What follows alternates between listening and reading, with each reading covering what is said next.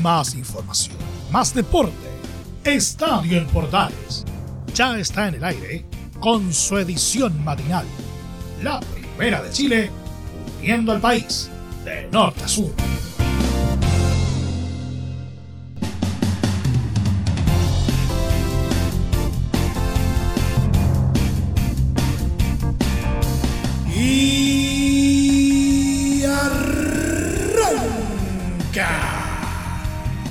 Señoras y señores, ¿cómo les va? Muy buenos días. Bienvenidos una vez más, bienvenidos al show día lunes, inicio de semana. Y estamos a punto de concluir una fecha más del torneo nacional de primera división del fútbol chileno y con resultados eh, bastante interesantes. ¿eh? De la jornada de ayer domingo destaca el resultado de Universidad Católica ante Curicó Unido.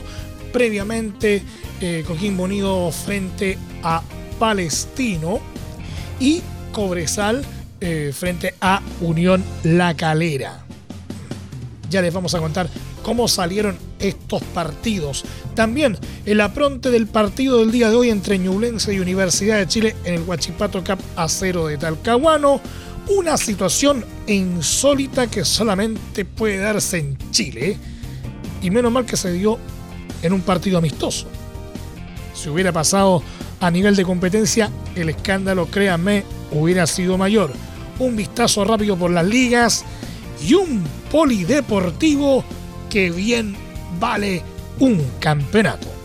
Todo esto en 30 minutos. Arrancamos de inmediato con esta nueva entrega de Estado en Portales.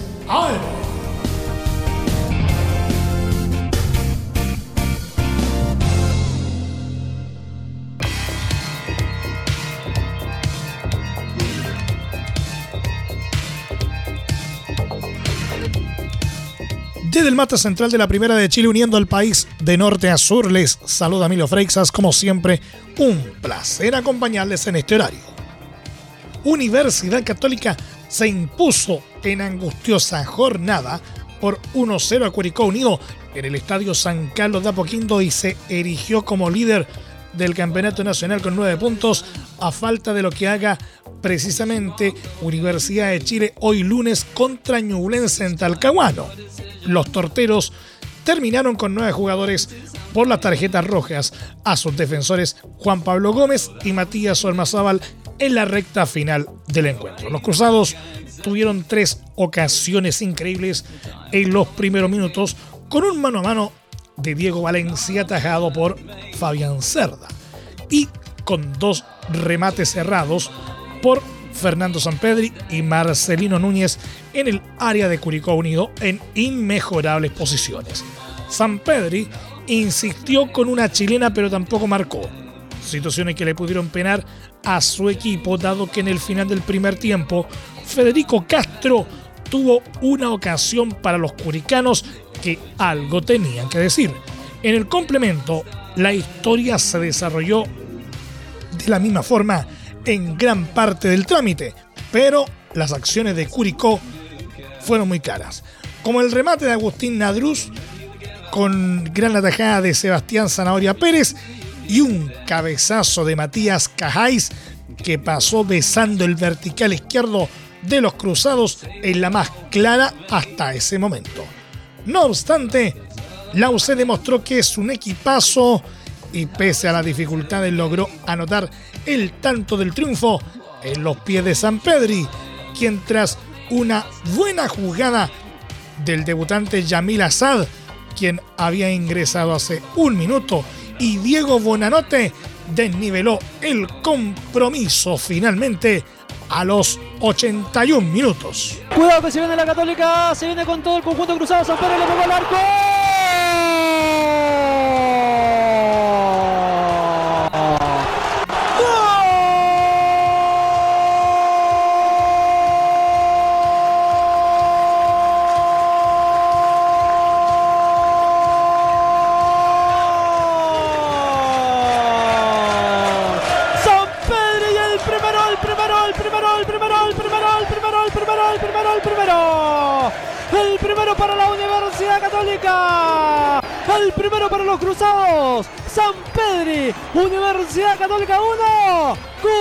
0. En los 85 se fue expulsado Gómez en los Curicanos por desacreditar al árbitro ante la cámara de televisión gritando es malísimo. Doble amarilla. Y en los 90 más 6, Ormazábal por una tremenda patada a Clemente Montes. En la UC se lesionó muscularmente a Sad en los 90 más 2. En la próxima fecha, los precordilleranos enfrentarán a Palestino y los albirrojos a Unión Española.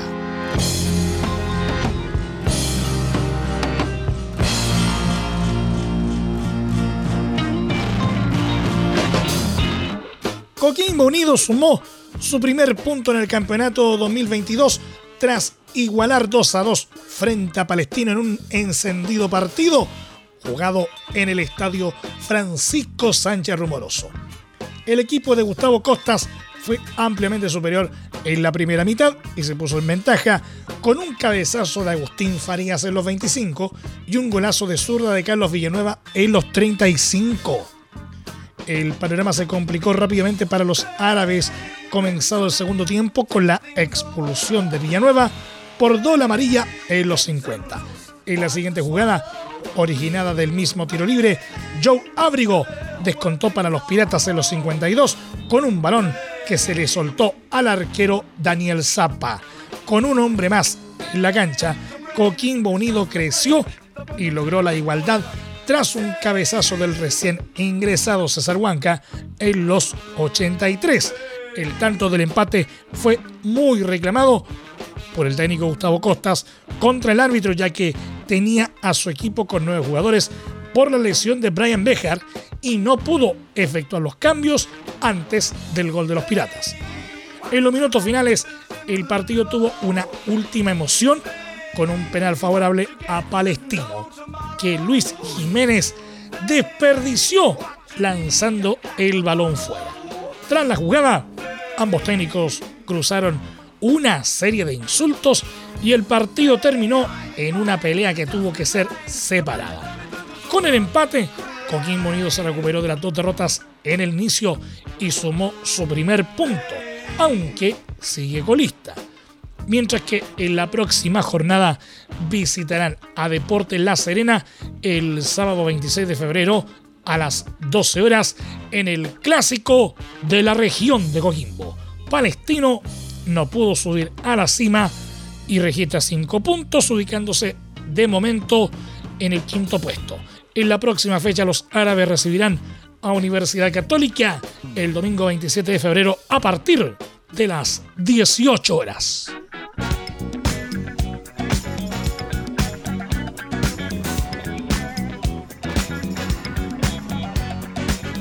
Cobresal sonrió este domingo en su visita al estadio Nicolás Chaguán al quedarse un triunfo de 2 a 0 sobre un opaco Unión La Calera y cosechar otro resultado positivo en condición de forastero en duelo válido por la tercera fecha del Campeonato Nacional.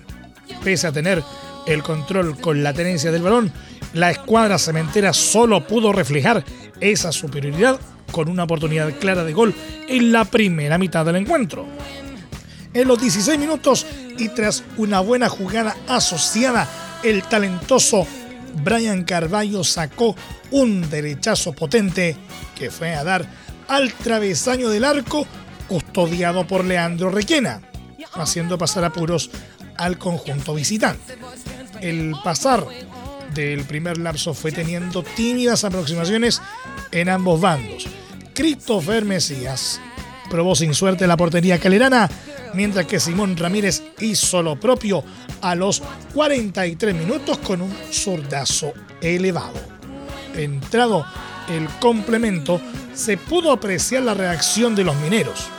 Primero con un disparo de Alejandro Camargo, que también se estrelló contra el tubo horizontal de los dueños de casa, a lo que igualmente era un aviso de lo que vendría minutos después. Fue tomando protagonismo el equipo de De Salvador y luego de otro aviso de Mesías, él mismo se encargó de finiquitar una jugada de peligro con un zurdazo cruzado dentro del área que derrotó la resistencia de Ignacio Arce, poniendo el primer tanto del cotejo. El envión anímico se hizo sentir en las líneas cobresalinas y contrario a ceder en ritmo, fueron a liquidar el resultado, lo que consiguieron en los 74 minutos con la conquista de Gastón Lescano, gol con suspenso que finalmente fue validado por el VAR. Con esta victoria, Cobresal subió al cuarto puesto en la tabla de posiciones con 6 puntos y en la próxima fecha deberá medirse en su casa ante Ñublense. Unión La Calera, en tanto, sigue como colista con solo un punto, algo que podrá revertir cuando reciba a Everton en la cuarta jornada del torneo.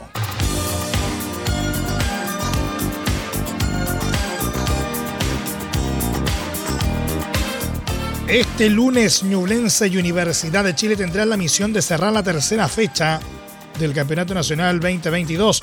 Un partido en el que los azules buscarán mantenerse en la cima y en que los chillanejos intentarán meterse en la zona alta. El equipo que dirige el entrenador Santiago Escobar llega con la moral elevada al duelo a disputarse en el estadio Huachipato Cap Acero de Talcahuano gracias a los triunfos en las primeras dos jornadas. El equipo azul además sumó esta semana al volante uruguayo Álvaro Brun, jugador que no podrá estar ante los chillanejos porque no ha llegado su pase desde Montevideo City de Uruguay. Ante ello, Escobar optará por repetir la fórmula con Israel Poblete acompañando a Felipe Seymour en labores de mediocampo. Así, se espera que la U salga a la cancha con Hernán Galíndez, Jonathan Andía, José María Carrasco, Ignacio Tapia, Marcelo Morales, Felipe Seymour, Israel Poblete, Junior Fernández, Pablo Aranguis, Cristian Palacios y Ronnie Fernández. Ñublense, por su parte, no será un rival sencillo, pues ha dado muestras de buen fútbol y también llega invicto con la misión de meterse en los primeros lugares para intentar hacerse fuerte de local. El técnico Jaime García dispondrá de Nicola Pérez, Bernardo Cerezo, Nicolás Vargas, Luis del Pino Mago, Giovanni Campuzano, Manuel Rivera, Rafael Caroca, Federico Mateos, Matías Pinto, Nicolás Guerra y Alexander Aravena.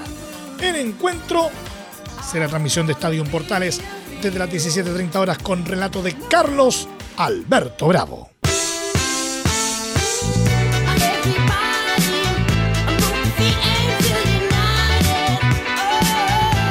definitivamente este tipo de cosas ocurre solamente en Chile. ¿eh? Escuchen, resulta que San Marcos de Arica y Deportes Iquique denunciaron una insólita situación ocurrida este domingo, ya que no fue designada una cuaterna arbitral profesional para el amistoso que disputaron ambos equipos en tierra de campeones.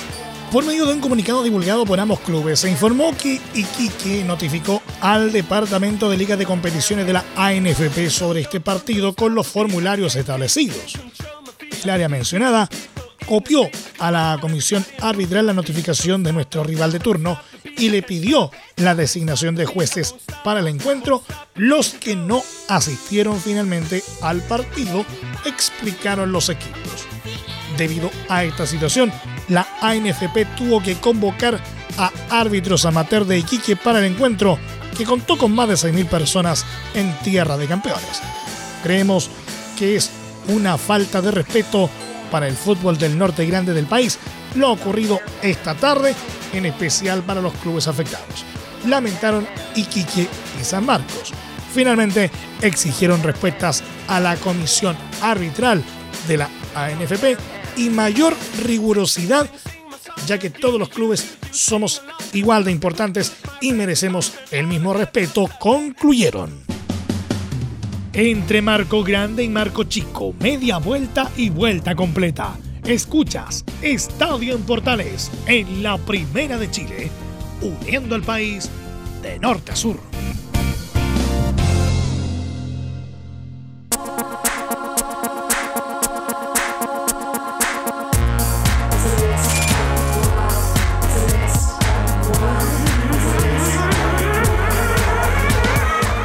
Un accidente en el trabajo, te sientes con las manos atadas, te despidieron injustificadamente en reparación laboral, te asesoran y acompañan abogados especializados en trabajo. Los resultados lo respaldan.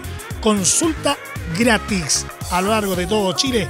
Encuéntralos en www.reparacionlaboral.cl. Seguimos haciendo Estadio Portales en su edición AM, como siempre, a través de las ondas de la Primera de Chile, uniendo al país de norte a sur. Saludamos a los amigos que nos escuchan, como siempre, en Radio Portales de Valparaíso a doble frecuencia, en el 840 AM y 89.5 FM, porque Everton y Audax Italiano debutarán esta semana en la Copa Libertadores en la segunda fase previa a los grupos del certamen. Los ruleteros jugarán este martes contra Monaga de Venezuela en el Estadio Sausalito de Viña del Mar desde las 19.15 horas en busca de dar un paso para la clasificación. Los itálicos, en tanto, se estrenarán el miércoles a las 21.30 horas contra Estudiantes de Argentina, duelo que se llevará a cabo en el estadio El Teniente de Rancagua. La programación completa va de la siguiente forma. Martes 22 de febrero, Everton Monagas, 19.15 horas. 21.30 horas, Millonarios de Colombia con Fluminense de Brasil. Mientras que a la misma hora, Plaza Colonia de Uruguay enfrentará a The Strongest de Bolivia. Miércoles 23 de febrero, 19.15 horas, América Mineiro versus Guaraní y Bolívar frente a Universidad Católica de Ecuador. Ambos a la misma hora, 19.15 horas. Mientras que a las 21.30 horas, Audax Italiano enfrentará a Estudiantes de La Plata de Argentina, mientras que Barcelona de Ecuador recibe a Universitario de Perú.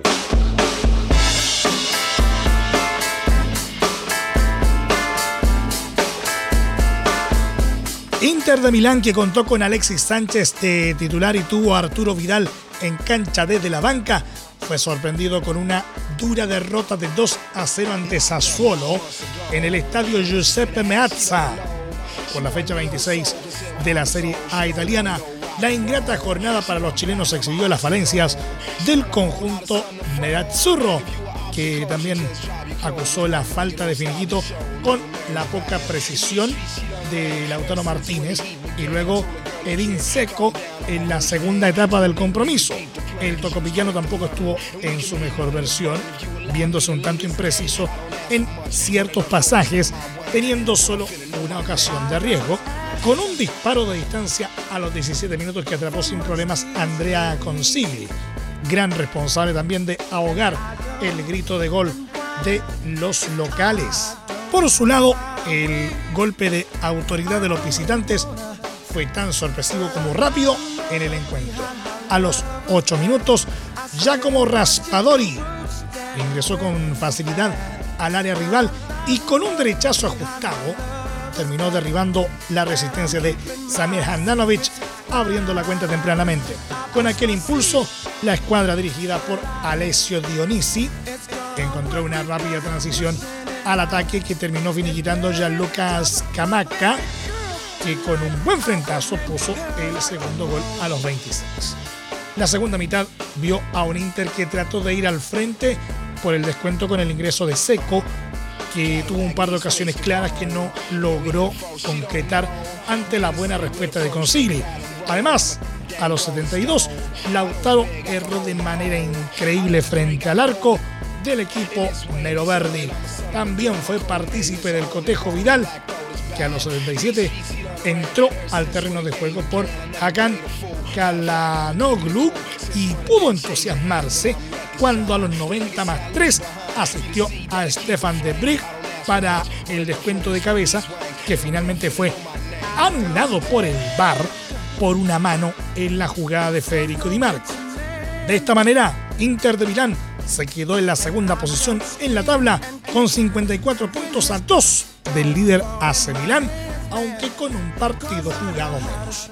Mientras, Sassuolo subió al undécimo lugar con 33 unidades, retomando la senda de la victoria después de cuatro encuentros.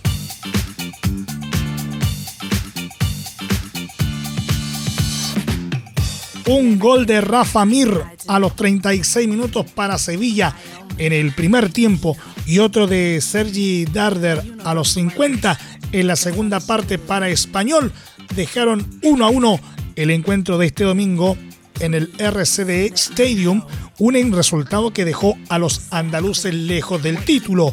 Sevilla se alejó del líder Real Madrid, quedando a seis puntos en el segundo puesto de la clasificación, mientras que Español se le continúa resistiendo la victoria en 2022, en el que ha sumado tres derrotas y tres empates que le dejan en tierra de nadie.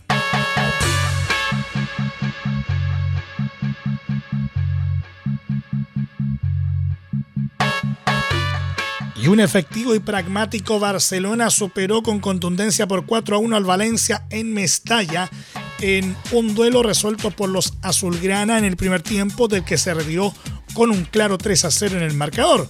A los 22 minutos de partido, Aubameyang abrió el marcador tras un pase de Jordi Alba. Frankie de Jong hizo el segundo, superada la media hora de juego, y de nuevo el delantero africano marcó el tercero en el minuto 38. En la segunda mitad, Carlos Soler en el minuto 52 reactivó al Valencia, pero un nuevo gol de Aubameyang apagó a los locales que pagaron caro el severo castigo del primer tiempo. Con el resultado, Barcelona quedó cuarto en la tabla de posiciones con 42 puntos a 15 del líder Real Madrid. Valencia, en cambio, tiene 30 en el duodécimo puesto. En la próxima fecha, Valencia visitará a Mallorca y Barcelona recibirá a Athletic de Bilbao.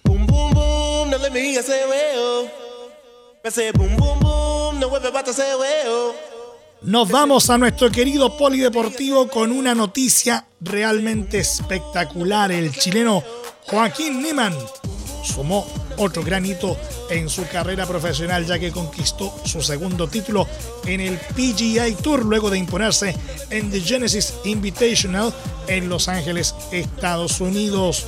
Neiman, en la mejor presentación de su carrera, fue dominador de principio a fin, en un torneo donde batió récords, logrando el mejor registro de golpes en las primeras rondas, pese a que llegó con una amplia ventaja a la jornada final. La definición fue de infarto, ya que Neiman tuvo que aguantar la presión de Cameron Young, quien fue su gran rival en el torneo, y el amenazante Colin Morikawa, que surgió con todo este domingo, ya que de ganar podía alcanzar el número uno en el ranking PGA. Neiman llegó a estar con cinco golpes de ventaja sobre sus escoltas, pero en los últimos hoyos recortaron distancia y todos estaban pendientes de lo que pasaba en la bandera 18. Sin embargo, tanto Morikawa como Yang fallaron en sus intentos y allanaron el camino del golfista nacional hacia su segundo título. En la estadística, Nima finalizó el torneo con 265 golpes, con un acumulado de menos 19. Morikawa y Yang terminaron con 17 bajo el palo. La primera parte quedó marcada por la tensión, algo que Niman logró disipar con un tremendo eagle en la bandera 11. También sufrió con los bueyes en los hoyos 14 y 15, mientras sufría el acecho de Yang y Morikawa. Sin embargo, sus rivales también fallaron y ya en el hoyo final solo necesitaba el par para ganar. Lo logró y desató la alegría en Los Ángeles.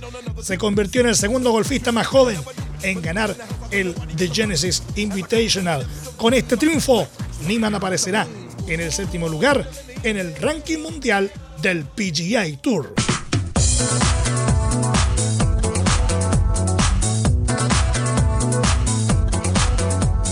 ¿Alcanzamos a ver algo de tenis? Por supuesto que sí. Gran noticia para el Chile Open. El tenista nacional Gonzalo Lama, número 273 en el ranking mundial, clasificó al cuadro principal del torneo ATP 250 que se celebra en San Carlos de Apoquindo al vencer al argentino Nicolás Iker, número 211, en la ronda final de la quali. Lama, quien había batallado más de tres horas este sábado, sostuvo su nivel y nuevamente en un extenso duelo se impuso por 6-2, 4-6 y 6-4. Con la victoria, Lama sumó 12 puntos ATP y en la próxima actualización subirá cerca de 15 puestos, 258 aproximadamente, según informó el portal especializado Séptimo Game. Lama en la próxima ronda enfrentará al boliviano Hugo de Yen, número 103, tras la baja del argentino Francisco Cerúndolo. Kicker, en tanto, también estará en el cuadro principal como Lucky Loser y jugará con el ex campeón, el brasileño Thiago Seibold Wild.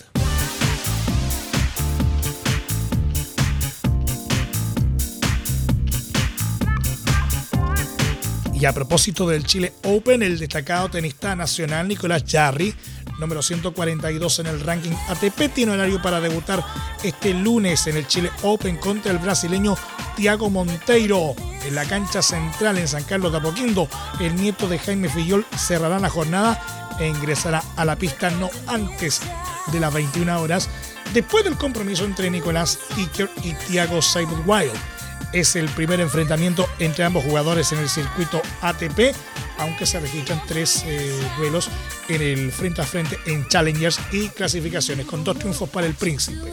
Además, Gonzalo Lama y Alejandro Tavilo jugarán en dobles contra el italiano Marco Sequinato y el español Carlos Taverner desde las 15.30 horas.